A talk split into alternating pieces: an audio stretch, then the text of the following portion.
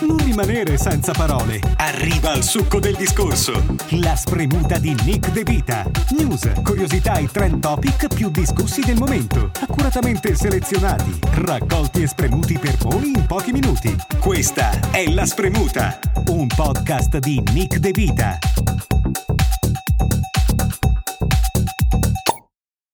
Cioè raga, primo episodio, che emozione! Benvenuti a tutti, grazie per aver cercato questo podcast, per esservi messi le cuffie, per qualsiasi cosa avete fatto per stare qui, grazie per averla fatta e giuro che ne varrà la pena. Allora, ho sempre voluto lanciare un podcast perché fondamentalmente unisce le mie due passioni più grandi che sappiamo tutti essere l'intrattenimento e il costringere la gente a darmi attenzioni. E il podcast mi è sembrato in realtà la strada perfetta, in questo modo riesco a bloccarvi qualche minuto senza distrarvi con quella che è la mia oggettiva sconvolgente bellezza. Più precisamente, l'obiettivo di questo podcast è affrontare gli argomenti di cui parlano tutti, per trovarne un lato che ci aiuti ad affrontarli in modo, diciamo, interessante la prossima volta che qualcuno li intavola in nostra presenza. E raga, di certi argomenti, diciamoci la verità, più se ne parla e meno ci sono cose interessanti da dire. Di cose interessanti da dire però ne sanno qualcosa i protagonisti dell'intervista che ha fermato il mondo davanti alla televisione. E no raga, non mi sto a riferire a Pamela Prati, che ammette a verissimo di essersi inventata a tre quarti di vita sua. Mi riferisco invece a Meghan Clark e il principe Harry, intervistati niente po' di meno che da Oprah Winfrey.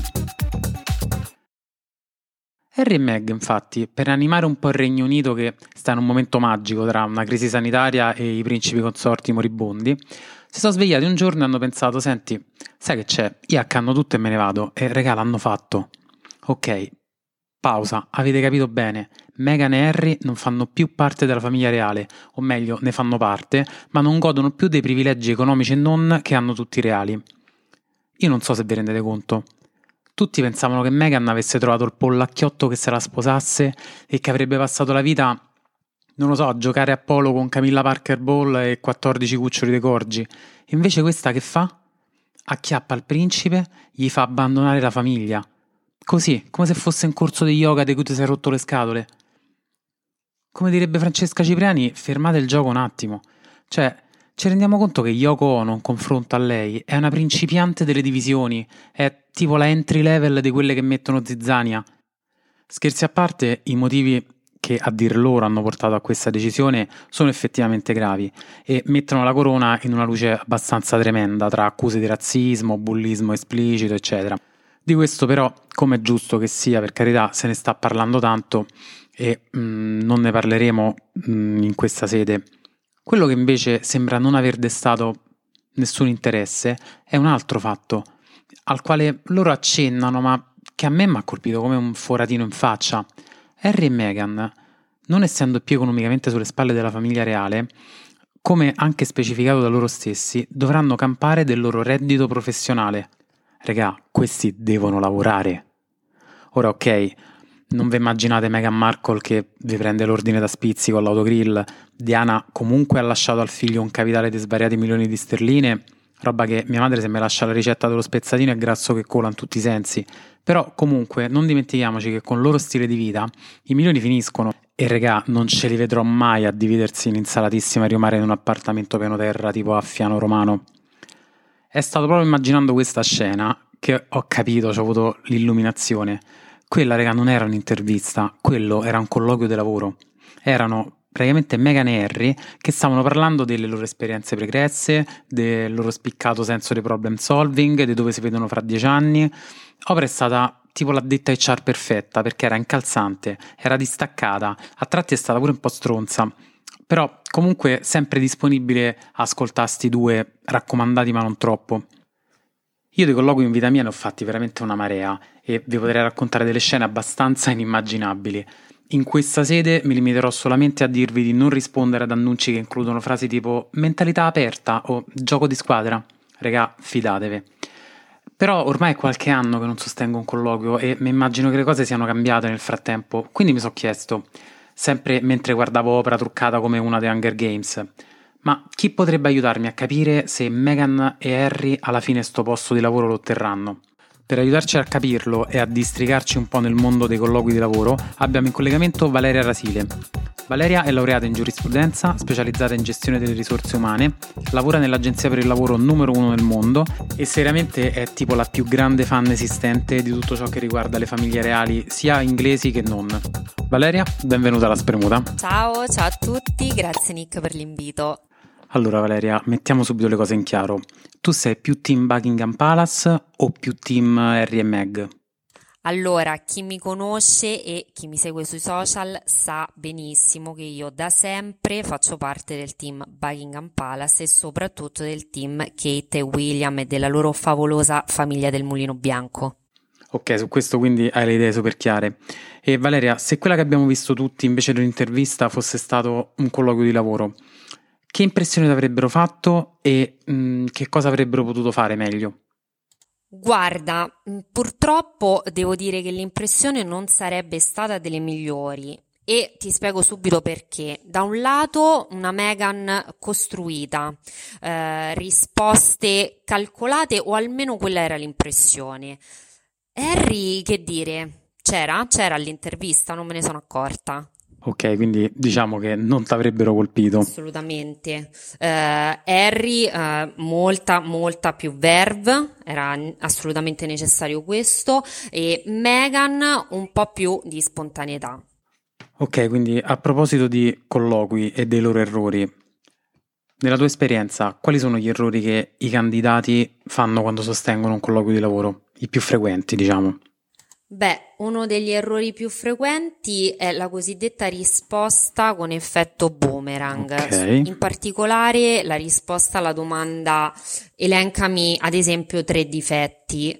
L'errore più comune è quello di dire eh, dei difetti che in realtà sono dei pregi, tra virgolette, del tipo eh, sono molto preciso. Allora, questa è diciamo una tecnica vecchia quasi quanto la regina Elisabetta, per tornare all'argomento principe.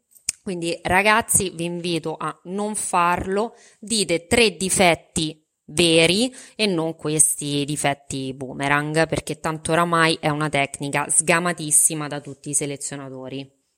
Invece se dovessimo giudicare l'intervistatore, che ne pensi di Oprah? Potrebbe essere una buona responsabile acca erre o c'è qualcosa in cui è carente?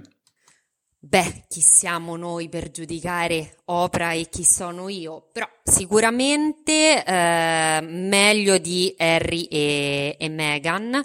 Eh, certamente ha una grande calma, una grande presenza. Bisognerebbe vedere, diciamo, le doti organizzative.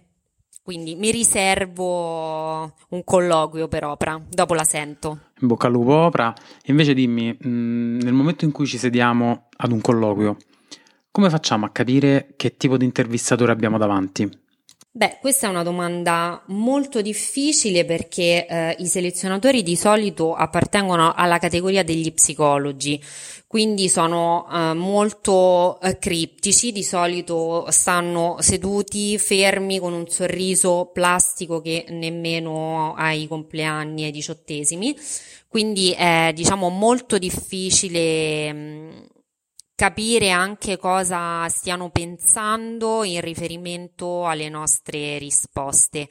Più che focalizzarci sul diciamo sul tipo di intervistatore che abbiamo davanti, eh, secondo me converrebbe focalizzarci sull'impressione che vogliamo dare noi. Ecco, questo è più un mio consiglio.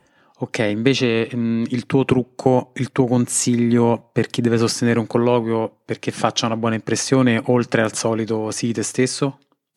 No, sii te stesso mai, eh, perché sul lavoro non sempre paga, anzi quasi mai.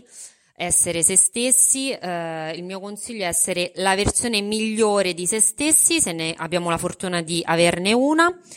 Altrimenti è quella di eh, cercare di eh, essere flessibili, che è un'altra parola chiave del mondo acca erre che piace tantissimo al mondo acca erre, e quindi di adeguarsi a quello che l'azienda vuole, a quello che i capi vogliono e di conseguenza a quello che il selezionatore sta cercando. Quindi il mio consiglio principe è quello di leggere e proprio memorizzare la job description e quindi cercare di capire che cosa l'azienda in quel momento sta cercando e proprio entrarci dentro.